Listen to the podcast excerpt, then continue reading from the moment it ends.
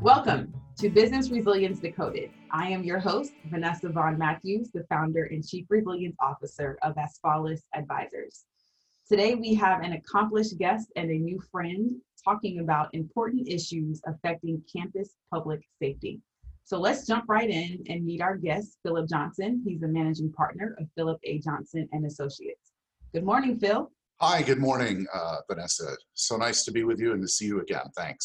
So we had an opportunity to meet through another colleague that's a reputation management business. And with the work that I do in crisis management and, and resilience and with your background in higher education and public safety, and everything that's been going on between COVID 19, law enforcement, civil unrest, they recommended that you and I should have a uh, engaging conversation on the podcast. So thanks so much for joining us. It is my pleasure. So can can you go ahead and tell our listeners a little bit more about you and what you do in the arena of campus public safety? Sure. So, Vanessa, I'm recently retired from the University of Notre Dame, where for uh, 33 years uh, I worked in campus public safety as uh, assistant uh, deputy chief and then uh, chief of police for nine, almost 10 years, and then moved up to senior director of campus safety and emergency management. So, nearly four decades of work in campus public uh, safety and security field. before retirement, I was engaged in helping others uh, a, a, loose group of colleagues and you came together and would, would help other institutions addressing issues that they have around organizational development or campus public safety issues more broadly and was happy to be a part of consultancies that that I think have made a difference in moving our profession forward. Oh, this is amazing, and I'm I'm glad to uh, hear more about your experiences. It's one thing when you read someone's bio; it's something else when they get to explain it themselves. So thank you so much, and I'm excited to tap into your experience. So um, there's a lot going on in 2020. Yeah. So I want to get your thoughts on what are the most important issues right now that's affecting safety, emergency management, and resilience in uh, campus public safety now. Sure. You know, the issues that are uh, in front of campus public safety, some are maybe unique for, for higher ed, but many of them cross boundaries into other industry or organizations, including the area of municipal public safety. But it's an understatement to say that the pandemic in higher education and, uh, is consuming nearly all the time of the lives of my colleagues in, in public safety and related fields. But as there's a commercial on TV that says, wait, there's more, um, there is a lot, so much more going on. And I, I kind of frame it in four buckets. Certainly, um, this all COVID all the time is important and consuming. We're looking at a pandemic that is bringing on other issues. How do we respond to other crises in the in the pandemic? It'd be one thing to have civil unrest or protests, fires and floods and hurricanes, but all in the sense of the uh, of the pandemic brings on added complexity. And and um, you know the, the requirement to not be a fearmonger. There's enough of that going around. Second bucket bucket that I had was there are opportunities in the midst of the troubles. You know, there, there are invitations for all of us to reimagine campus public safety or in a municipal setting or a county setting, how we provide uh, public safety services. We all have opportunities in the midst of every crisis, I think. Now, that sounds a little bit Pollyannish. And if I'm, I'm sure there's a viewer that's going, oh my gosh, what is he talking about? But look, these calls for reforms, the invitation to understand more and to be uh, in tune with what's being advanced by Black Lives Matters, the calls for defunding of the police, relationships between municipal police and colleges and universities, all are in front of us. So the third bucket is maintaining resilience of your community, the university community or your larger community as this pandemic continues to unfold. We'd like this to be over just as a television show is over in 60 minutes. All wrapped up, the mystery solved. It ain't so. Uh, Vanessa, I also see the area of enhanced collaboration and shared services on, on the radar. When I talk about collaboration, I'm thinking about the Disaster Resilient University Group that Andre LeDuc at the University of Oregon so generously supports, the University and College Caucus of IAEM, and then the International Association of Campus Law Enforcement, the Police Executive Research Forum, the IACP, to name a few. We need each other. So this is a time not to pull back from any of those, but this is a time to be expanding who's helping you and expanding your universe. in the face of the increased pressures for funding that we're all going to face, particularly in higher education, I think it's an inevitable that we start exploring cost saving opportunities with other IHEs, uh, maybe in your community or your region. Lots on the plate of campus public safety. There is lots on the plate. So I think I heard four things. One is all things COVID. Number well, there's more. right. There's all things COVID and then what COVID creates. Two is there is opportunity in trouble and in chaos. And I think it's up to us to be able to position ourselves to see that as the third thing you said was to maintain community resilience, which is the conversation of unity, trust, leadership. And then the fourth thing you said was enhance collaboration. So you you mentioned a great two words, defunding the police. I guess that's three. And um, I was with a group of friends a while back, probably two or three months ago, when those conversations started to, to come up. And we were all African Americans and it was 15 of us, and none of us could agree on what defunding the police meant. well, well, well, therein lies the critical importance all to be having dialogue, to be listening, to be trying to come together around this issue. You know, and you have to be careful about our reaction to that. I mean, on its face, we might just say, well, that's just crazy. We can't defund the police. We need the police. I appreciate the police will come and help me in an emergency, but how we police, the, the, the defund police means much, much more. Yes. And, and yes. we all need to have a dialogue around that. And we need to do that in, in our communities, in our neighborhoods. And, you know, I, I remind people in America, we're, we're a republic. We get to be the police because people say we could be the police when, when we're policing.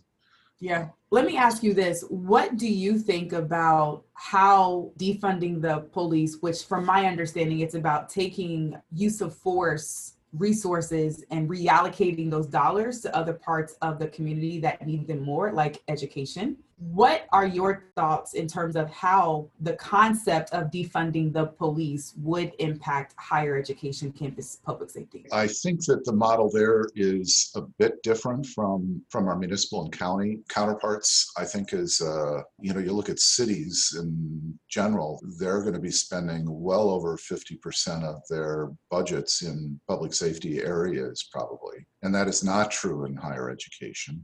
Mm. So I think the impact will be around defunding the police is connected to issues like use of force and accountability and how we respond to complaints and how we prioritize values. So defunding police means a lot of different things to a lot of a lot of people. It's going to have a greater impact if you know you say we're going to eliminate police positions, mm-hmm. we're going to make cuts in the police budgets in a city or a county. I hear chiefs and sheriffs saying, I'm going to go to training um, that's going to be one of the things that's cut first. And that seems to me to be really bad because that's probably the thing we need most. The other thing is if layoffs happen, they're typically first in, or last in, first out. So all the efforts of the recent years that have brought us somewhat greater diversity in many departments would see us losing the officers that may be bringing the greatest promise for cultural changes in police service.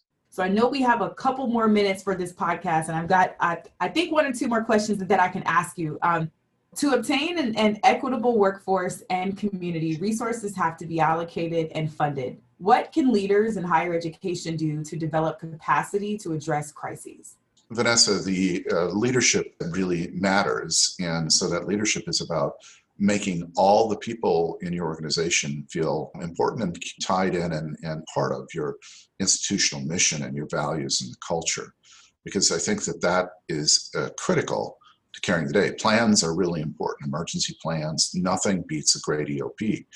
If you don't have people who are going to show up and who are going to be engaged in carrying out that plan and being creative and being tough and digging in, boy, it's hard to make that EOP really come to life. So, what can you do? I mean, I think there are organizational things that any great organization wants to do in the development and the engagement of their their teams, keeping training going, uh, uh, helping people thrive in this COVID time.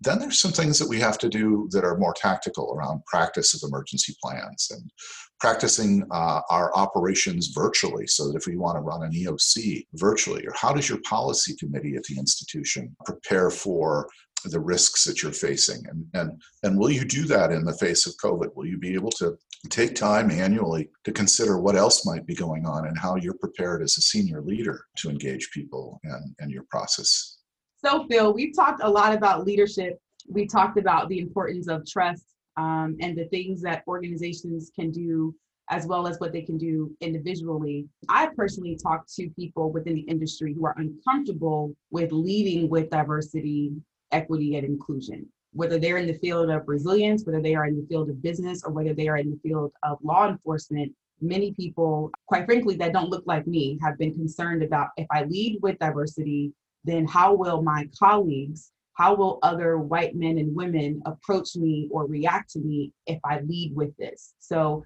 my last question for you is what is your approach to professional development and lifelong learning in diversity, equity, and inclusion? Well, it is just as you say, um, uh, the value of lifelong learning that can help us all. Also, being able to uh, acknowledge vulnerabilities and to say, I'm not a perfect person and I need to be better and I can be better and I'm going to keep working hard and continue to be successful and change where I need to. So those are the first things of being honest with yourself, I think. So, you know, you said something though, Vanessa. I want to look at that. There are people who are concerned about stepping up to lead about diversity. Myself as a, a white man, you know, how do I speak with any authority whatsoever on on issues around diversity, but I do and can and will and continue to learn. But there are others who are afraid they don't want to speak up because they don't want to lose the support of some group of people. And that's a whole different issue. So I'm going to address the first part where, where we have good intentions and we have people who want to,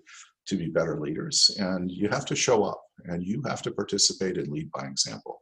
That old mm-hmm. saying is, I can't hear you. Your actions are speaking too loudly is really important. What do you do and what is, is it you're doing that's meaningful and not just performative? I may have shared, Vanessa, that one of the impactful activities in my life was going through the 28 day workshop with Layla Saad, dealing with white privilege and white it's titled white supremacy and me and, and and how impactful that is so earlier in my career i've gone through a number of training and we've put departments through training uh, around you know equity and policing diversity but you can't see this as a one and done You've got to look at this as lifelong learning and development. As a leader, you have to show up, you have to listen, you have to engage, and you have to be patient, but relentlessly requiring and leading change. Well said, sir. Very, very well said. So, where can our listeners find you? Number one, and then number two, do you have any closing remarks you'd like to share? Well, um, you can reach me at PAJ Associates LLC at gmail.com. Uh, I just, in closing, want to say, Vanessa, thank you. Thank you for doing these podcasts that are helping us all look more broadly, um, that are helping us think more about the future and what we can be together. We all stand together. And anything that you can do, anything that any of our viewers or listeners can do um, to build bridges and to tear down silos or polarization around the differences that we have is really critical for the future and our generations. And I ask all of us, what do we want to leave as our legacy? Huh?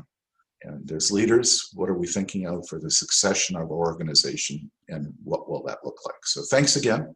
Great podcast. Really excited. awesome. I'm honored to be here. Honored to be here. Awesome. Well, we are honored to have you. Um, Phil, shared words that I really agree with. I come from the mindset that leaders want to leave a legacy. And so I think that's so important. So thanks for tuning in to the Business Resilience Decoded podcast with the Disaster Recovery Journal and Asfalis Advisors. Subscribe, share, download, and look out for future episodes.